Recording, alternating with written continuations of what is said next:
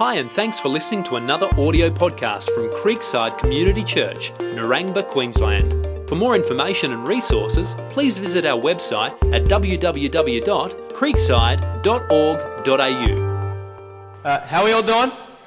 Good, thank you. Now, see, now I feel good. Now I feel like I can come back and talk with Creekside. Hey, uh, last week I had a, a, friend here who spoke, and then I was here the week before. But when I was here, I didn't actually show you a photo of my family. So, for all of those who didn't believe me that I was 37 and not 14, um, I have a family photo that I'm going to throw up here for you. This is, this is my beautiful family. So, that is my wife, Carly. Uh, Fletcher, he's seven up the top. He's my little introvert. He's super shy. He was only going to come today if he was able to sit down and play his computer games, but because yesterday was raining, he played that all day, so he wasn't coming. Uh, this is Maddie down the front. She's my strong willed one. That's the one that I need lots and lots of prayer for. Okay? Because she knows everything. Everything. Uh, Matt, uh, Georgia, that's Georgia Grace. We call her Gigi. She's up the side. She's our little cutie. She's my little sook. And then down here is, is Keller.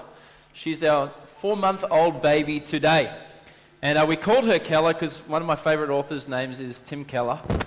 And my wife wouldn't let me call my daughter John Calvin or Martin Luther or any of these names that I like. And so I threw in Keller and she let me have it. So I'm like, yes, I got, I got a good guy's name in. Anyway, that's my family. And uh, we love our life when we have sleep, as many of you know. Uh, no, it's good. I'm super blessed. I'm super grateful. But what having family does is family makes life busy. I, uh, I now work one job. I'm a pastor at a church um, called Life Center Church. But until a year ago, or just after maybe 18 months ago, I was actually working two jobs plus having a family, plus trying to have friends. And life is busy. And often, when you read self help books, when you read uh, well being books, and just general health books, what they will say to us is that we need to learn how to balance life. Yeah? Has anyone heard that? You just need to learn how to balance your life. I love that because no one actually tells you how to do it. They just tell you that that's what you need to be doing is you need to be balancing your life. And when I think about that, I always think of, I don't know if you've ever seen this. I watch American sports. Um, I think of it of it's like the, the Asian lady who's on the huge high tricycle and she's kicking plates up from there onto her head and then someone else is flicking up her plates and she catches it on a foot. Has anyone ever seen this? This illustration is going great for me right now. This is good. Um, it's like her where she's getting all of, and I'm stressed out just watching her do it, right? I want to suggest that maybe we're not supposed to actually live a balanced life. And I think when people are talking about living balanced, that we're supposed to eat a balanced diet, we're supposed to have a balanced exercise routine, we're supposed to plan a balanced budget, we're supposed to balance our relationships, I think what we're trying to say is we just need to get a better hold on how we do this life thing. And so, uh, what I want to suggest, I want to suggest that our issue in this life is not balance. Our issue is we don't know how to rest because we're never going to be able to balance everything that we have in life. And, and when we think about balance, we think that the scales have to be tipped. But here's the thing you are going to work more, you are going to sleep more, other than you mums. Us men are going to sleep more than we're ever going to spend time with our kids. We're never going to be able to balance that. We're never going to be able to have an equal amount of time to go around to everything. And we live in this technological age don't we? When they said that, hey, when we create this, life's going to be so much simpler for us. I went to Thailand many years ago with my wife. We trekked through the jungle uh, for four days. We literally hopped off a plane with a backpack, with some water and some toilet paper and some clothes. That was it. And just each day we went and trekked, stayed with another tribe. Then next day you kind of eat when you wake up in the morning, you do food with them, then you get up and then you walk another six to eight hours through the jungle, and then you stay with another tribe. It was awesome. But what I realized was, is that as I'm with all of these different people, they seemed less stressed than me. They seemed happier. They seemed more content. They seemed as if life was easier. But they, had, they didn't have what we had. We had microwaves, we have vacuum cleaners, we have irons, we have dishwashers, we have all of these things which are supposed to make life easier, but for some reason we're still stressed out. We're still living life at this sort of optimal level. And so, what is the problem? The problem is not balance, the problem is rest. We don't know how to live restful lives we only know how to live restless lives. Now, how do you know if you're restless? Well, see if you fit into any of these categories. In life, we can feel frustrated. Is that me making that noise? It is. We design things that don't work. We build things that don't last. We teach things that don't stick. We serve people who aren't satisfied. We raise kids that just aren't grateful. I'm reminded of this every night at the dinner table when my wife has just spent 27 million hours providing this perfect dish and my kids complain. And I just want to slap. No, I don't, because I'm a Christian. I just want to hug them and love them and give them teddy bear, squeeze, tell your mum, eat that dinner. What used to be easy now seems difficult. Basic decisions become frustrating decisions. Maybe we've moved to quick to being anger rather than quick to being joyful. We can feel controlled by life. We get stressed out and worried, moody and irritable. We take it out on people we love. Why do we do that? We feel the pressure of doing a certain standard of work. We feel the pressure of paying off mortgages. We feel the pressure of keeping up with the Joneses. We feel the pressure of keeping the house clean. We feel the pressure of having the kids ready, their lunches ready, their homework done. We feel pressure of having to get our assignments and our study done. We feel the pressure of having to get a certain level of schoolwork done. We feel the pressure of being married, owning our own home by a certain time in life. Sleep can become difficult. Switching off is rare, and our impulses, proven by the empty ice cream buckets, are off the chain. We allow the wrong things to define us. We allow our salary, our title, our position, our power, our possessions, our prosperity to define who we are. When we get that job, when we get that salary, when we get that house, maybe when we get that spouse, when we get those kids, then we will feel we've made it in life. Is this not the culture that we live in? And when we get that house, and when we get that car, we realize they're not enough. So we want to get a new one. But what about when we lose that job? When we don't get that salary? It can destroy us. Life just flat out tires us. We work and work and work, giving all of our time, all of our energy, trying to balance all of life. We can lack motivation. We don't want to be with people. And for some of us in this room, we cannot remember the last time we just laughed and enjoyed life. This is some of us in the room. We are restless. We are not restful as a society. But this is not how God wants us to live. There's this awesome verse, one of my favorite verses in the whole Bible. This is something that Jesus said. He said, Come to me, all who labor and are heavy laden, and I will give you rest. This is God, Jesus, God telling us He wants us to be restful. Take my yoke upon you and learn from me, for I am gentle and lowly in heart, and you will find rest, not just for your physical bodies, for your soul. Which I think, when you look at our society, this is something that we need, and we don't know how to do it. We don't know how to rest. For my yoke is easy, and my burden is light. Now, why is this important? Well, um, if you're like me, the best version of you is the restful one. My wife loves me like Saturday afternoon because Saturday's family day. That's the, that's the optimum me. That's the day that I've taken my son out. We've gone to footy. I'm not thinking about anything. I'm at peace. She loves that version of me.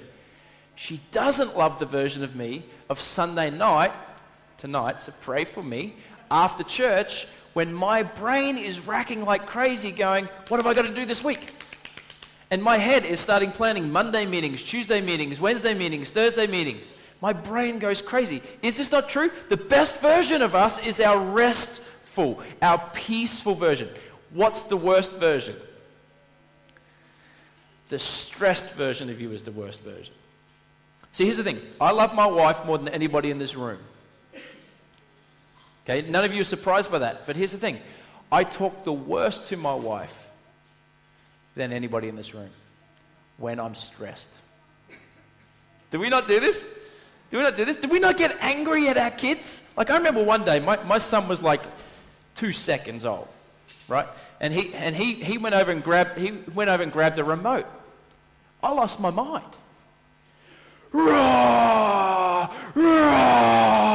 give me that remote, you shit. I don't know what I said, I can't remember. But I just remember, and then I, I kind of had like this flashback of like an alien looking down going, look at this 30 year old man going crazy at this two second old baby going after his remote.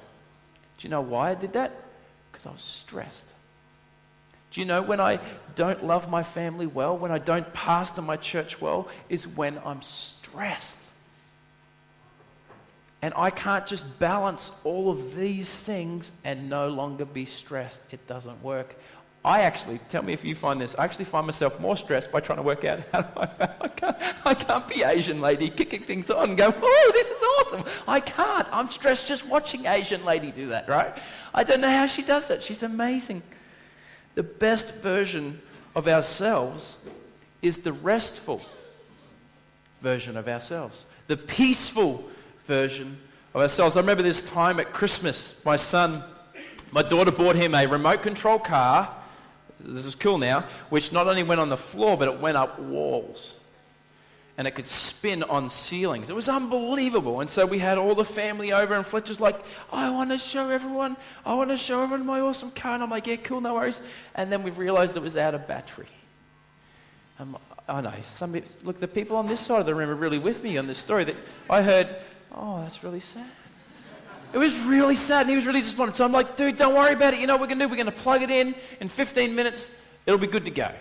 So he's like, okay. And then every three seconds, he's like, is it ready? Is it ready? Is it ready? Is it ready? And then I was like stressed and I was like, rah, no. Okay. He, he was like, bang, bang, bang. And then charged it, put it on the roof, turned all the lights off. And he's just like, this is my moment cars, like got colours, red and light, uh, red, red and blue, so it looks like a, a police car, and it's going nuts. And it's like, yeah, yeah, and then it stopped right above the fan. And the closest person to it is my mother-in-law, who's got Keller, and it's like, ah, oh, ah, oh, ah, oh. and you all know what happened, right? Everyone just ducks because we have no idea where that thing's about to go. It drops, ping, ping, it goes in like a million pieces all over the place. And Fletcher went from, this is my moment to, oh, I hate my life, I hate my life, my toy's broken. That's how we live our lives. We go and go and go and go and go and go and go, and then we plug in for 15 minutes thinking we're good to go. And then we go and go and go and go and go and go and go, and then we plug in for 15 minutes thinking we're good to go. And what happens is we fall apart. Marriages fall apart, relationships fall apart, levels of work fall apart. And it's not just that we're going, it's that we don't know how to rest properly. Because we were made to go, we were made to work. Before sin ever enters this world, God created humans to work. We're designed to work, we're meant to work, but we're also designed to rest. Now, for me, this came to a head last year. I, um, I was leading church, doing some things, and all of a sudden I started having these panic attacks. I don't know if any of you have ever had a panic attack in your life. You can probably tell from my personality, I don't really struggle with those sorts of things. I'm the type of person who, when I feel insecure, I get more out there to prove I'm not insecure. Right? That's me. That's what extroverts do. We get louder, we get more center of attention. And so that was me. You can't do that. Yes, I can. Let me show you. I will do that. So that was me. And then last year, I just hit this wall where one day I could not get out of my room. I'm sitting in my bed, my head's on the pillow, My wife's looking at me and she's going, What's wrong? I'm like, I don't know. But I literally cannot get up. I'm freaking out. And she's like, Well, what are you freaking out about? And I'm like, That's what I'm freaking out about. I don't know what I'm freaking out about. That's why I'm freaking out. And now you're making me more freak out. Stop freaking me out. Just let me freak out. Okay, and then we wrote this awesome song. It's called Freak Out. You know that song? Freak Out. so I, I, I finally sort of got out of bed, eventually got out of the room, and then one day I hopped in a car. Had a freak out in the car. Sitting there as a passenger. Literally had to tell, told the people, pull over. Went outside, fell on the ground, and actually passed out on the side of the street. Boom. That happened to me six times last year. On buses, on planes, in cars, in my house. It would take me three hours every single week to get to church. I had to get up at six so I could walk the dog and try and get blood flowing in my body and get adrenaline running so that I could get myself to church just so I could get up and preach. We had people who did baby dedications, we had people who did baptisms, and it would take me hours to get there to even do that because my body, my soul shut down. It didn't know how to handle anything anymore because I had not learned how to live in rest. So now I currently have, uh, have a whole bunch of tablets in this pocket right here. So if I have a, a freak out right now, I can just pop them so we're good. we're okay. I'm on daily medication. I've been seeing a counselor every single week for nearly six months. I will continue to do that until I learn how to live in rest and God is slowly healing me and I'm recovering, which is great. But my body's shut down. My brain shut down. My emotions shut down. My life shut down. And so I want to teach you a couple things of what I learnt. The first thing I had to do is I had to go to God and I had to say, What is rest? How do I rest? How do I learn to be whole in this life? And here's the thing when, when, you, when you read the story of the Bible, you see that God is the first person that rests. God creates everything. On one day, He creates this day two, day three, day four, day five, day six. What does He do on day seven? He rests. Now, why does God rest? Is God tired? First of all, when I read the account of him working, I'm like, dude, that's not even working. You just speak things into being. If I could do that, that would be sweet. Stop being naughty. Eat that food. Ha. Clean your room. Ha. Put your shoes on. ha. right? That'd be awesome. But we see that God works, works, works, works, works, and then day seven he rests. Why does he do that? Well, one, I think he does that because he wants to model something for us humans who are not like him.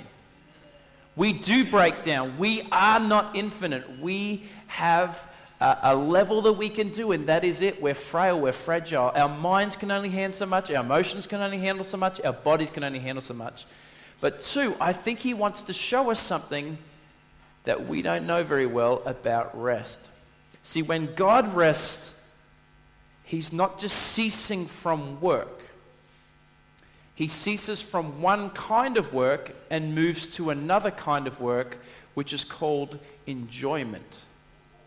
Literally, if you read it in Genesis 1, it says on day one he does this, day two, day three, day four, day five, day six, day seven, and then he rested and he blessed the day. Do you know what that word blessed means? Enjoyed it. We, the problem is not just that we don't know how to stop, we don't know how to be satisfied. We are discontent human beings in the West. Because we are taught, you've got to have this, you've got to have this, you've got to have this, you've got to have this. This is why I hate TV, because my kids see everything that they've got to have. And I don't have the money for you to have all those things. They didn't know that they needed that until they saw it, and then discontent was put in their heart. For me to be happy, for me to be satisfied, I've got to have this. And God, God works, God works, God works, God works, God works, God works, God works. God stops and just enjoys it.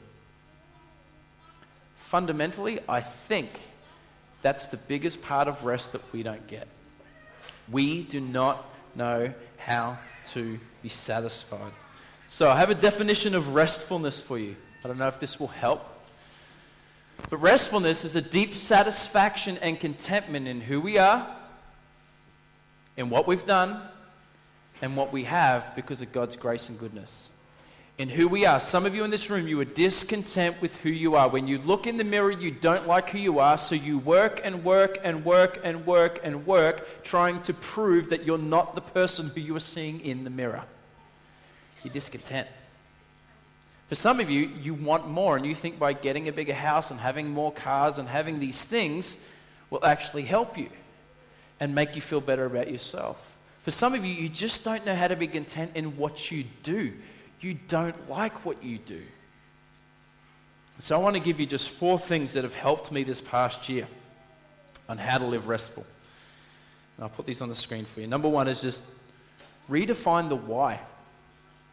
The why question has been the biggest thing for me. Why do I do what I do?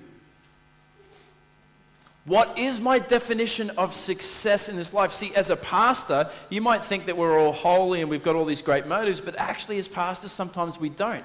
Sometimes we're dissatisfied with the size of our church because the size of our church then determines how good of a pastor we are. And we get discontent with that. And we're like, well, if there was 50 people there, I'd feel good, but there was only 30, so now I'm, I'm down.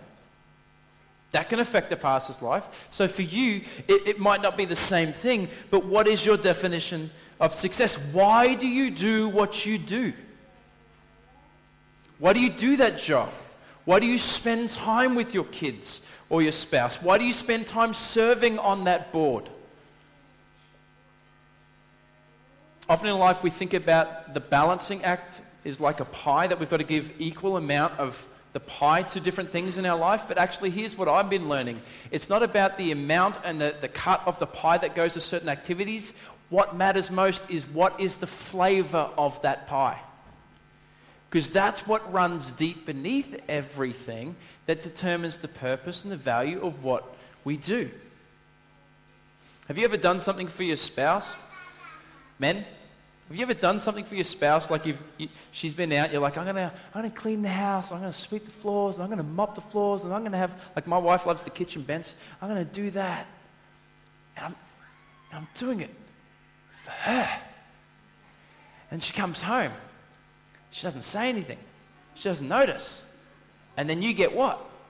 Angry. Because you did it for her. Right? Yeah, you all know what I'm talking about. We're going, we're going to have some real talk. What we find is there was a motivation of doing it for her, but there was another motivation of doing it for yourself so that you would get something from her. And when you didn't get it, you got frustrated because that was the real why.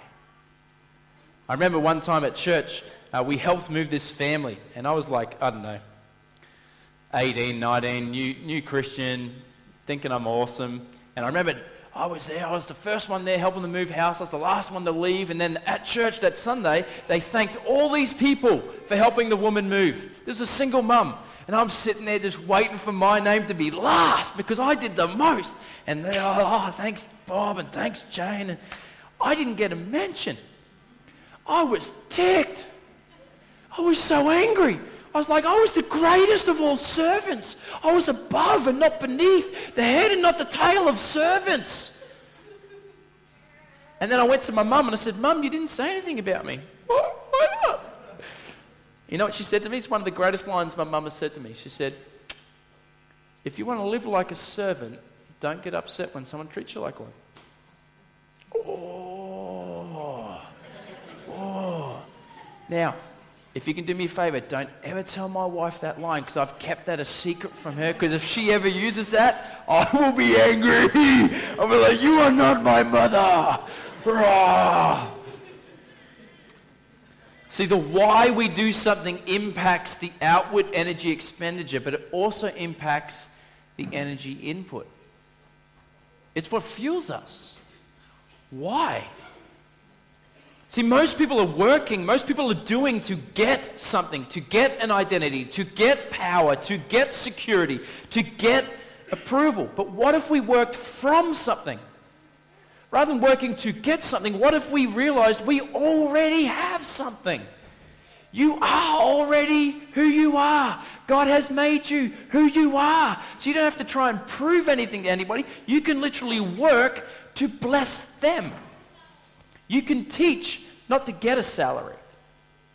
You can teach not to get students just to learn, but you can teach to just be your way of blessing the world. See, this is what I'm learning about other cultures. Other cultures don't just work to get, they work to give. And our culture doesn't know how to do that. The why we do things matters. Refocus the what. What has God designed you to do? What is your true north? What do you love to do? What are you good at? I speak to many men who tell me they hate their jobs. I hate it. I'm miserable. Like, well, why do you do it? And then I'll ask them, what do you want to do? Like, I literally sat down like two years ago with a guy who's like, I hate this job and I want to be in landscaping. I'm like, cool. Let's move you from this job and let's get you to landscaping. He's like, oh, I can't. I can't. And then he lists off like 20,000 million excuses. I'm like, dude, you don't have to do it tomorrow, but what you're doing doesn't energize you.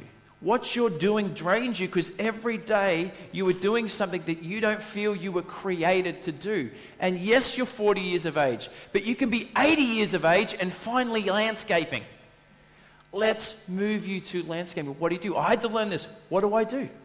Not just why do I do it, what am I doing? There are parts of my job that I'm terrible at. Come to my church, they'll list them for you very clearly. And I was doing a lot of things that I just am not good at and I'm not made to do. She's having fun. So here's the thing about freedom our culture believes that freedom is the absence of restrictions. That's their definition of freedom. Freedom, just be able to do whatever you want. That's incorrect. The definition of freedom is living according to your design. Think about a fish. Right? I've used this illustration here before at night church, but I'll use it again, see if you, see if you like it. Right? And let's not just make it a fish, let's make it an Aussie fish, right? Let's go all the way. It's an Aussie fish. He gets round, he's got a few drinks with his Aussie mates. How you going? Going good. I got this great idea. I'm sick of living in water. And no government is going to tell me how I can live my fish life. And his fish mates are like, yeah, no Liberal, no Labor. Nobody can tell you, no Pauline Hanson, we don't care who it is. No one can tell you how to live your life. What's your plan? My plan's to go and live on land. That's a great plan. We're with you. And of course, they're drinking, so they're, they're stupid. Old mate over here thinks I'm bound because I'm living in water. And true freedom is the absence of restrictions. I want to move from water onto land. When he moves to land, how well does it go for Aussie Fishman? It goes bad because he was designed to live a certain way. Every human being, you are unique. God has wired you to live and to do things a certain way. Number three, re rhythm. Re rhythm the when. What is most important to you? What often gets squeezed out of your schedule that you need to put back in? And here's the thing if you don't prioritize your life, somebody else will. Right? Your boss will, your spouse will, your kids will. Somebody else is going to prioritize your life for you if you don't. So I've had to learn how to rhythm. I, I worked from the age of 18 to the age of 36, and I've never taken four weeks holiday in any of those years, and I've never had two days off a week in any of those years. And all of you are like, I wonder why he had a mental breakdown. I wonder why he flipped out. That's so hard to work out. That guy's the dumbest dude in all of history. Yes, I am pray for my wife. I didn't do it because I was working and working and working and working and working and working. I never ever scheduled in take holidays. The most I've ever had is two weeks. That's when my kids were born. That wasn't a holiday. So now the board for me have said, this is it. Boom, done. You're in. I now have two days off a week. This is crazy. I now get Fridays off. I don't know what to do. I lose my mind, and sometimes my wife, it's like taking it, like an alcoholic is taking a, a, quick drink. I'm like in there trying to do quick emails. And my wife's like, What are you doing? Nothing. You know. But I now I'm scheduling turn off.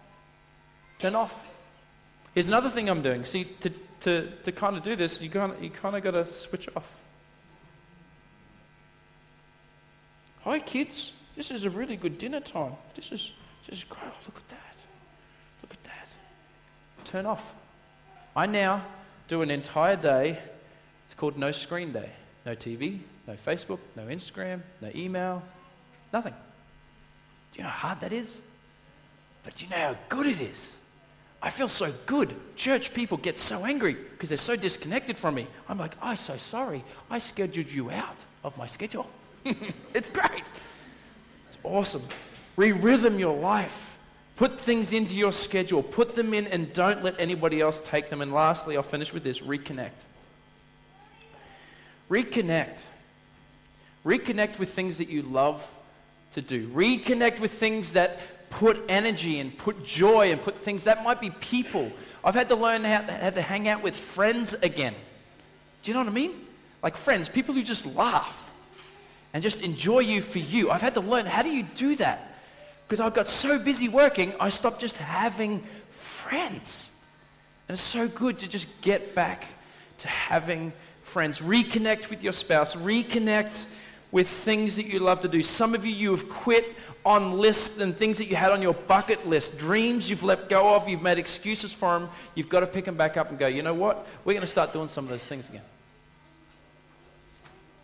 And lastly, I want to go back to this verse. Jesus said here, Come to me, all who labor and heavy and heavy laden, and I will give you rest. What Jesus is saying here is some of you you are striving and working hard to win my approval, you need to rest from religion. You need to stop doing and doing and doing and ticking off boxes and ticking off boxes and ticking off boxes to make you feel like you're good with God and rest. And He wants to take that off you the other part, though, he says, take this on you, which is his yoke. Now, a yoke had two massive gold rings with a beam that went across, and they would have one oxen and a small oxen, and the strong oxen and the small oxen together would learn how to work together. Some of you, you're in this room, and you're not a Christian. And I want to say to you, maybe you're restless because you have not connected with God. And maybe it's time to trust Jesus and say, you know what? I'm not going to clean up my life before I come to Him. I'm not going to try and do all of these things to get Him to love me. I'm going to rest in the fact that He went to a cross and died for me, and He does love me, and He's proved it. And then you come and reconnect with God, where Jesus says, listen, I'm going to be with you. I'm going to work with you. I'm actually going to carry your heavy load for you. And together, let's do this life. And here's the thing that I've learned more than anything is that I can do all of these things but peace is ultimately in a person named Jesus. And without me being connected to God, my soul lies restless. Let's pray. God, we thank you this morning. We thank you that you do love us. We thank you that when you made the world, when you made the universe, when you made the planets, the stars, the moons, the skies, the seas, the land, that we see not only did you celebrate and rest satisfied on the seventh day, but every day it says that you saw what you made and declared it to be good. You worked and you celebrated. You worked and you celebrated. And God, you made us in your image to be people that would work, but you also made us people that would rest, that we'd live satisfied, we'd lived contented lives in who we are in what we've done and in who we are becoming and what we have because of your goodness and because of your grace. And for people in this room today, God, who they're not connected to you, they're distant, but they want to connect to you, I ask that you would just help them this morning. And for those of us who maybe be Christians, but we're just we're running around tired all the time, exhausted, trying to do so many things. Would you help us this morning to come back and realize that you are with us? That this work is not in vain. All the things that we do are not on their own or apart from you, but they are with you. That you are with us, that you're for us, and you're constantly helping us because you are good and you are gracious. In your name, amen.